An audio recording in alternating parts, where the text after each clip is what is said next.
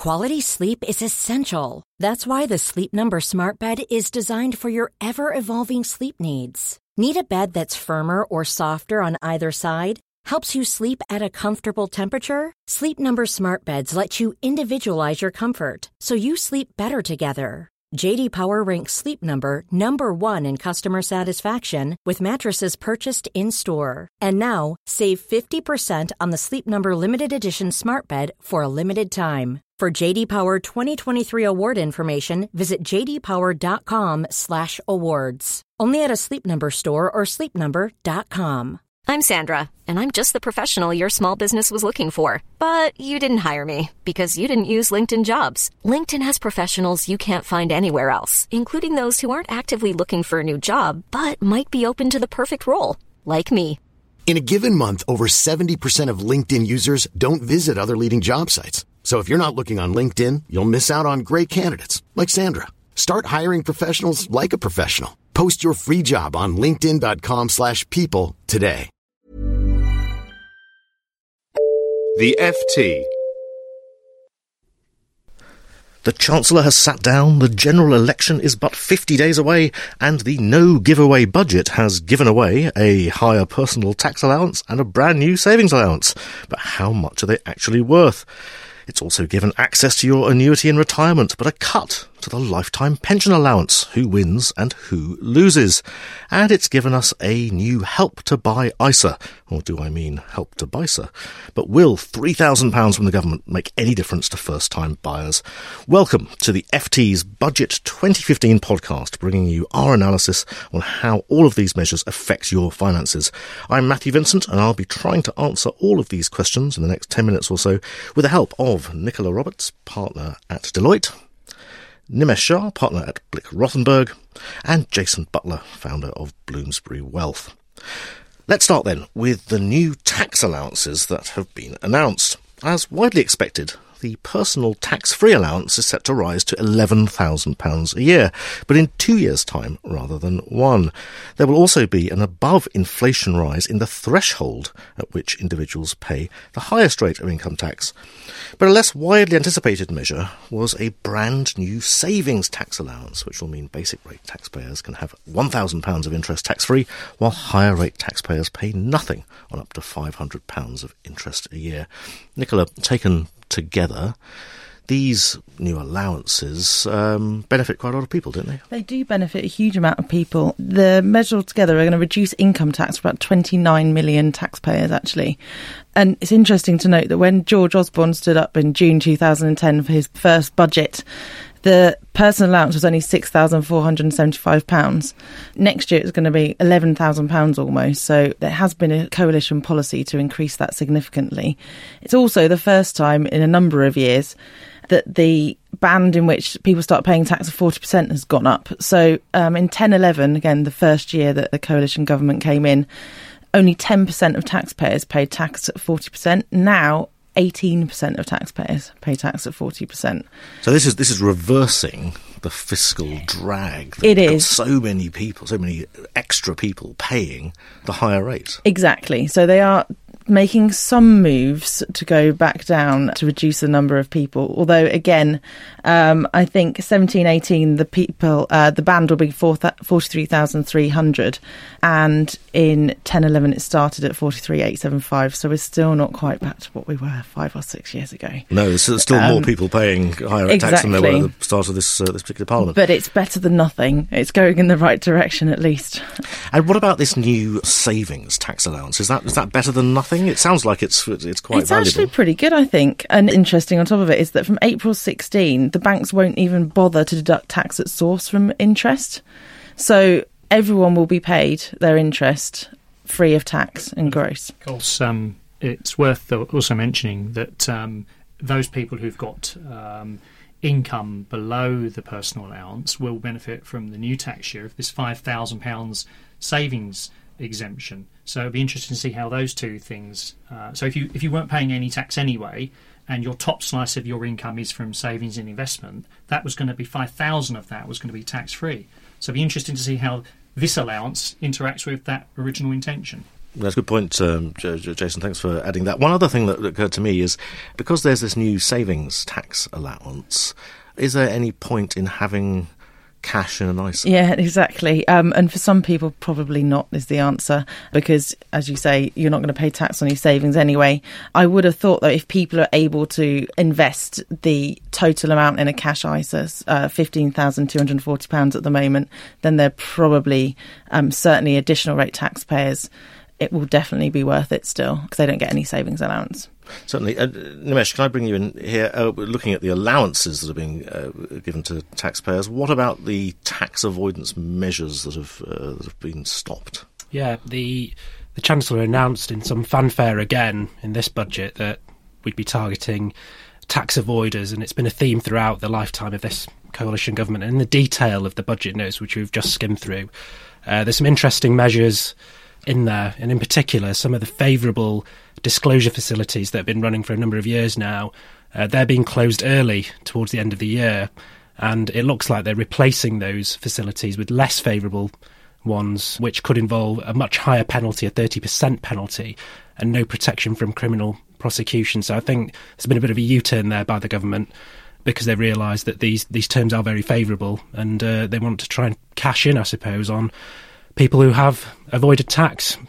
what does that mean in practical terms for, for, for people who've used various schemes? Well, these uh, facilities aren't targeted at people who've gone into tax avoidance schemes as such. It's more those people who have evaded tax.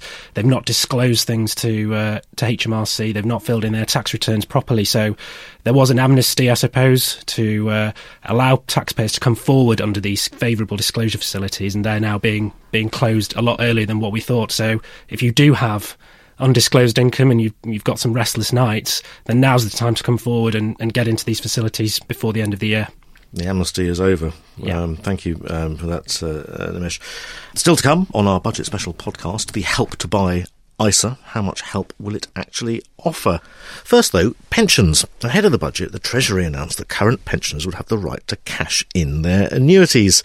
But higher earning pensioners have taken a hit from the budget, as Mr Osborne announced that the lifetime allowance for pension savings will be reduced to £1 million from next year.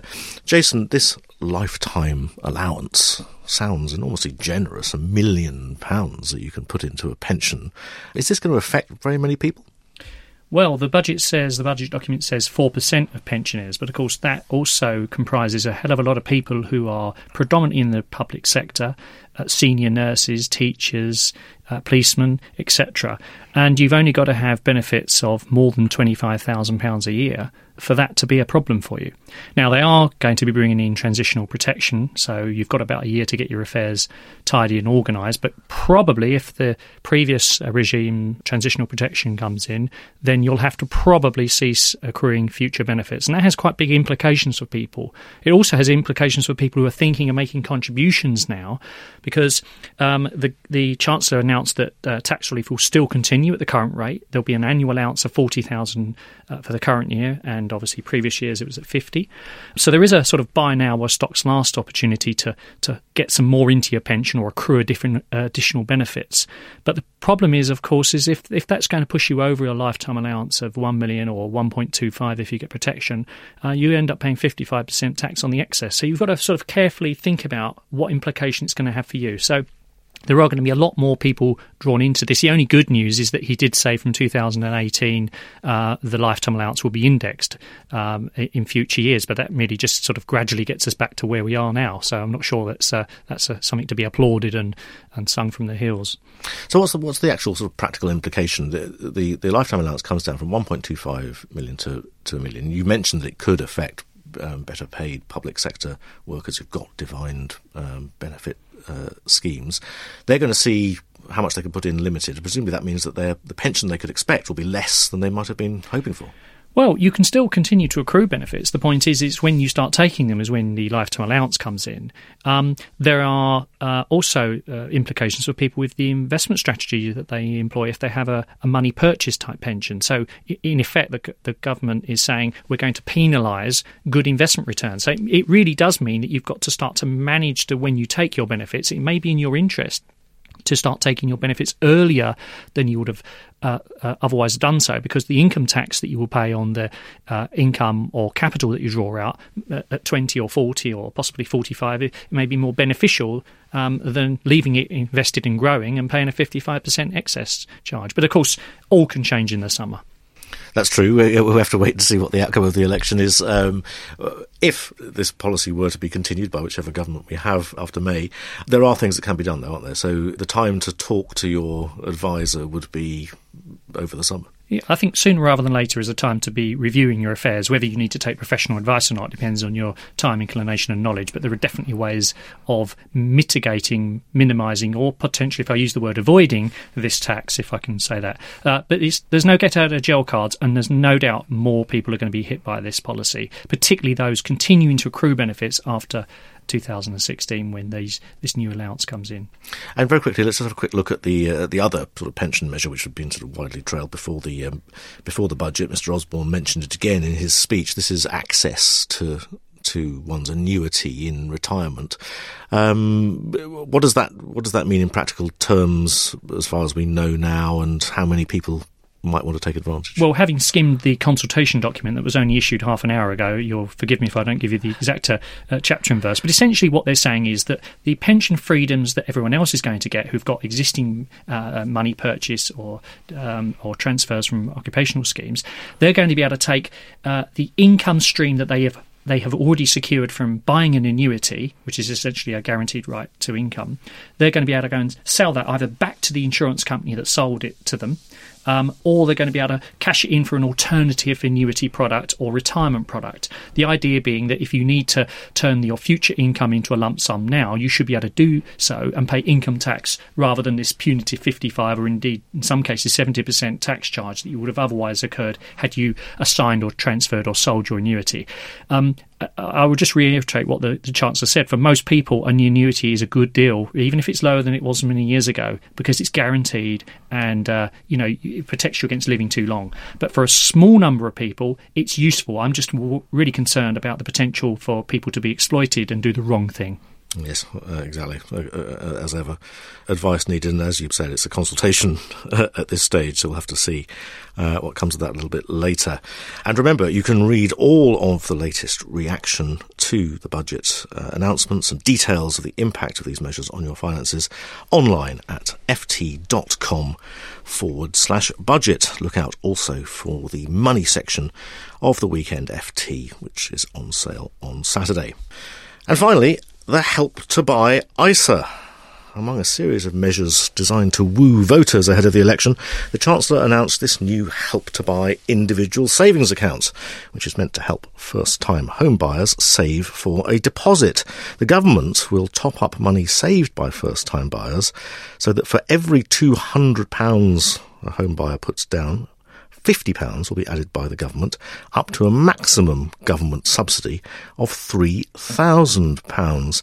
So, Nimesh, as I understand it, this is on top of the existing Help to Buy incentives, the the equity loan to help you build up your deposit, and also the uh, the mortgage guarantee. This is an awful lot of help for, for first time buyers, isn't it? It is, and it's uh, it's a new measure, um, and it's separate to the existing schemes that are out there already. And it's really something that the government has, has acknowledged as a problem for first time buyers uh, to encourage saving, getting people to buy in to their own futures, um, and offering them this incentive to save for a deposit to allow them to get onto the property ladder. But do you think it's going to make an awful lot of difference given that there weren't really any other measures in the budget, significant measures in the budget, to, to increase housing supply? And isn't that one of the biggest problems for first time buyers? It certainly is, and um, there is a problem with, with supply, which is pushing prices up naturally. I suppose what the government is trying to do with this scheme is trying to redress the balance that as house prices go up, uh, we are doing something to give you uh, a subsidy, a top up to to account for that. Yes. Three thousand pounds might not go quite as far as, uh, as, as, as many would hope. Nicola, what do you think the um, the overall effect of the help to Buy ISA is going to be?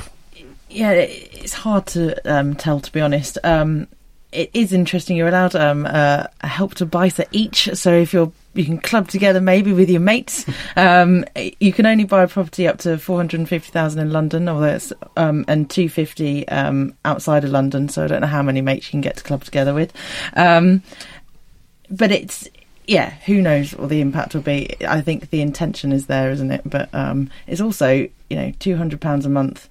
Um, was going to take you quite a long time to get there as well. I think. Yes, you can't. You can't just put twelve thousand pounds in on day one and walk off with the three thousand pounds from Mr. Osborne. Exactly. I mean, it's kind of it is in line with a bit of the theme of the budget of trying to get people to save more and you know regular savings on a regular basis. Um, and they've made some changes to the wider ISA regime as well, making them a bit more flexible.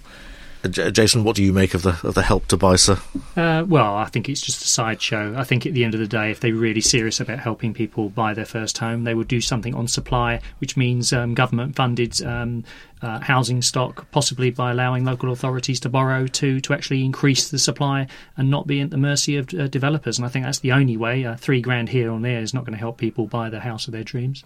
That's all we got uh, in the budget um, today. We will see how this plays out uh, in the ballot box in uh, in May. But uh, for now, thank you all very much. That's all we have time for in this uh, FT Budget Special podcast. But remember, there is more on all of these stories on our website at ft.com forward slash budget and in this weekend's FT Money section. The FT Money Show podcast will be back next week as usual. But for now, it's goodbye from me and from my special Budget Day guests, Nicola Roberts of Deloitte, Nimesh Shah from Blick Rothenberg, and Jason Butler of Bloomsbury Wealth. For more downloads, go to ft.com forward slash podcasts. Even on a budget, quality is non-negotiable. That's why Quince is the place to score high-end essentials at 50 to 80% less than similar brands. Get your hands on buttery soft cashmere sweaters from just 60 bucks, Italian leather jackets, and so much more. And the best part about Quince, they exclusively partner with factories committed to safe, ethical, and responsible manufacturing. Elevate your style without the elevated price tag with Quince. Go to quince.com slash upgrade for free shipping and 365-day returns. Hi, I'm Daniel, founder of Pretty Litter. Cats and cat owners deserve better than any old-fashioned litter. That's why I teamed up with scientists and veterinarians to create Pretty Litter. Its innovative crystal formula has superior odor control and weighs up to 80% less than clay litter. Pretty Litter even monitors health by changing colors to help detect early signs of potential illness. It's the world's smartest kitty litter. Go to prettylitter.com and use code ACAST for 20% off your first order and a free cat toy. Terms and conditions apply. See site for details.